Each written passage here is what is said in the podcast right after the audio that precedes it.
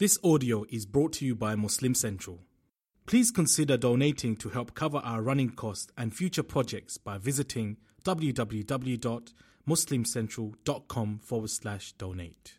Assalamu alaikum. Jealousy, my brothers and sisters, eats away at the good deeds in the same way that fire would consume dry logs. That's the hadith of the Prophet Muhammad sallallahu alaihi wasallam.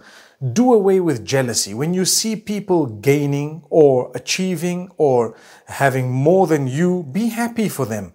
Learn to thank Allah for them. Don't look at people with the envious eye filled with jealousy.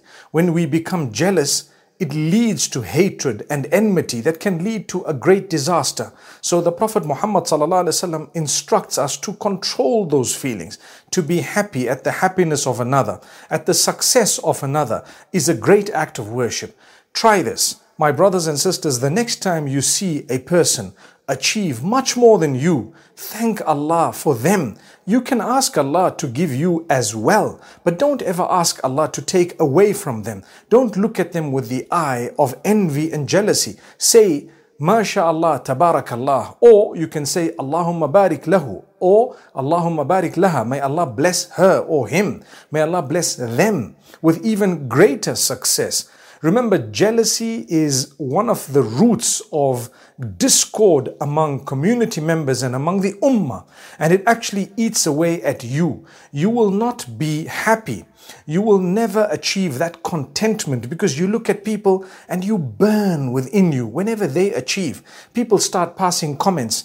You know, if someone's done well in business and mashallah, they've bought themselves a new car or they have a happy home, or for example, they've purchased something material, people start passing cutting comments. Like sometimes they say, oh, this person's earning haram, this person's got illegitimate wealth, or they perhaps dealing in drugs or something crazy. And those statements would actually hurt you on the day of judgment. In fact, they would hurt you in this world as well. So stay away from it. Abstain.